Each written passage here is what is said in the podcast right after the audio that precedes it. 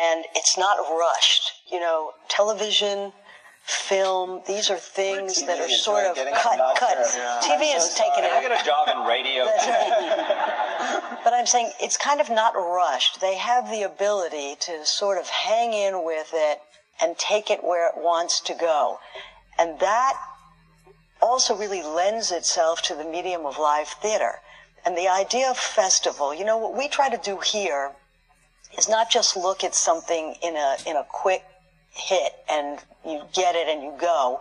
What we try to do is look at a body of work. And when you look at these guys and you look at public radio, it's a body of work that comes together over a long period of time.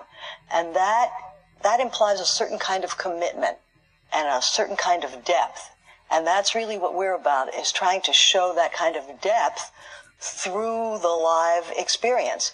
And also I think to have the audience right here, to have have people respond it is a very immediate thing. It's a very exciting thing, and the ability to sort of jump from radio to this, then back I again. Feel like, I feel like the way that I took the mandate of being at BAM is that we have to invent something. I just thought, like, it's BAM. You got to invent something. And Is there kind of tension between the two of you?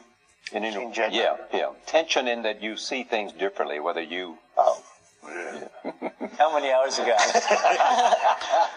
Well, of course there is, because if you grow up listening to things, you hear machines, you hear music, you hear jokes, you hear ads, you hear there's a life in you, and then you're full of sound, and your job is to make sounds. The only sounds you have are those sounds that are here.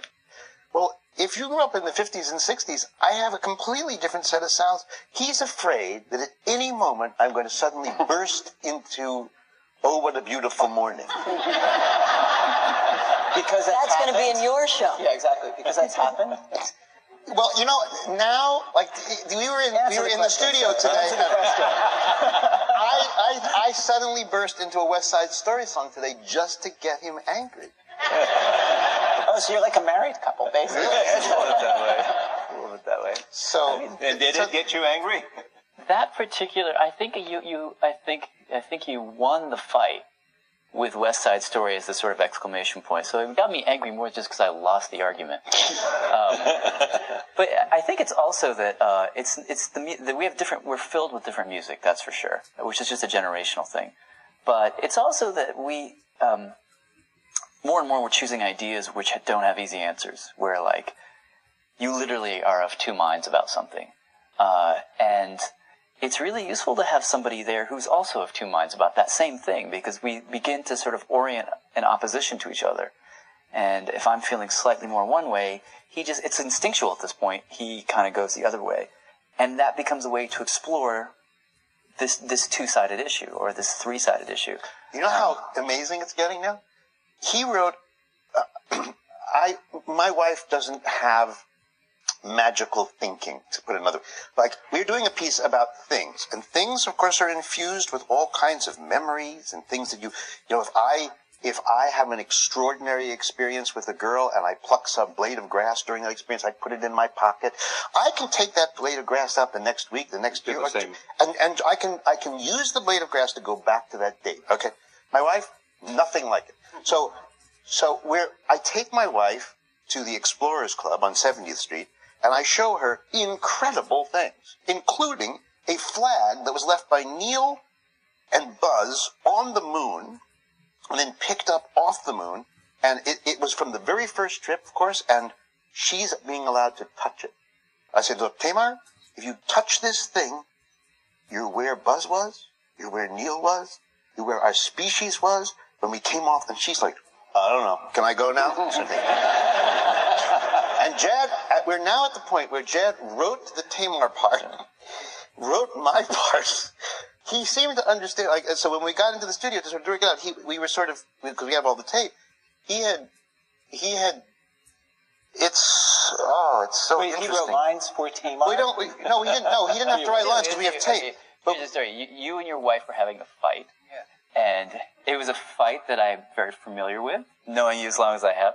So I just wrote both parts of the fight. because I just somehow it's like I'm in I'm in your head. I'm in her head. Does he what know How does all he know? Yeah. So so that's just weird. But uh, so that, but y- yes, it's sort of, it's strange. It's strange to meet somebody, and you know, and I'm, I'm actually very friendly with this guy also, and uh, and the thing is, when you do this for a living, you develop a body of work, of course, and you can be proud of it, of course. But it's not a big industry,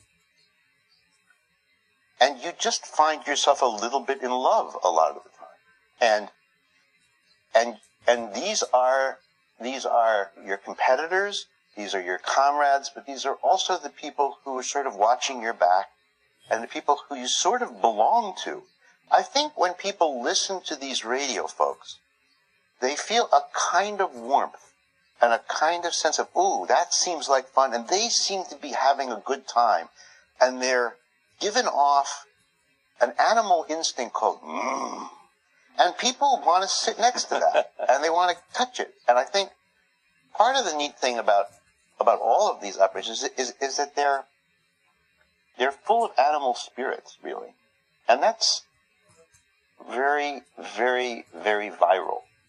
And that may be, to answer your first question, like what's going on, it may that people smell a good time and they want to sit next I think to that's it. a very good point. I and, do too. And, and, and there's, and I think we all love when the great oddity happens and keep, we keep it in the tape. We keep it on the air. When somebody at um, the interview is theoretically over, but they suddenly shout and go, wow, or whatever it is, the, the, the, strange little moments, whether it's an encounter in the field or something that happens in the studio, the, the sense that there is fun and quirk and, and, and non-cookie cutterness as a, as a sort of MO, I think people, people really respond to that. And by the way, I mean, since we're all just, you know, gushing over how great public Right. radio is, We, we, you know, we are members of the cult, but I think one of the good things about the cult is that it is highly self-critical. I, you know, Ira, for instance, when I first got into, was dragged into public radio, I heard him give an amazing talk about how, how public radio was failing to innovate sufficiently or be interesting and was settling, which I found very inspiring. We, when we're thinking about somebody pitches a story or pitches this or, or this, the, the, the thing that any of us in our, in our staff can say to, to kill it is, ooh, just so public radio which, which, which is the bad version of public radio, which exists. And so I, I, I- I think, you know, as much as we all love this institution and this set of institutions and what we're doing, we're not, you know, just gaga, oh, everything on WNYC is the greatest thing we've ever heard. I think we are full of, we, we, we, we see how, you know, how often, how much better it could be in so many ways. I think that's true, but I also think if, if our journalistic colleagues in, in who work in other media, if they understood the cush situation we're in, they would want to come over. I mean, you're in a situation where you get to do what you want on, on a bunch of different networks and shows, so you're unusual. But I feel like unlike unlike people on TV, like there's not ratings pressure at all. There's nothing like there's nothing. There's nothing. We, we, you know, there's nothing like that. And then unlike people in the newspaper or print business, like the economic model of what we're doing still works. And so so we're not in this constant free fall panic of like of like how long will we have our jobs? So the And only then- test is how creative you can be. Yeah, yeah, and and Can you satisfy yourself?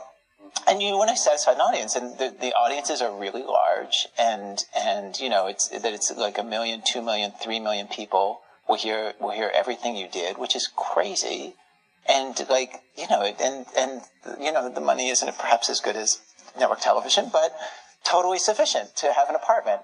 You know, and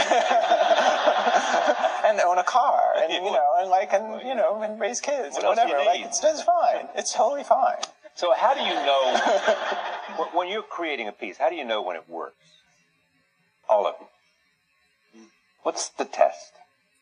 It's more like it doesn't work for a really long time Yeah. until you get it to work. In my experience, most It things doesn't when work until you make it work. yeah, mo- in my experience, most things are trying to be crap, and like it's only through an act of will that you make them not bad. I, I, I couldn't agree with that. You're going from crap to not bad. Yeah, yeah, like you get it to a point where you can n- n- not be embarrassed and hate yourself. No, I think that's exactly right. No, as as a writer, that's all I knew is you start out typing whatever you type, and you go, oh, ugh. Uh, you know, let's rewrite that, let's do that again, let's do that again, and and that is exactly, it seems to me, what applies to a radio piece is is is taking it from the raw crap in which there might be some shimmer of possibility and trying to extract that shimmer. Thank you to Charlie Rose and his guests, Ira Glass, Kurt Andersen, Karen Brooks Hopkins, Robert Krulwich, and Jad Abumrad. A reminder, you can watch Charlie Rose on Bloomberg Television weeknights at 8 p.m. and 10 p.m. on Dish Network Channel 203. This is Charlie Rose on Bloomberg Radio.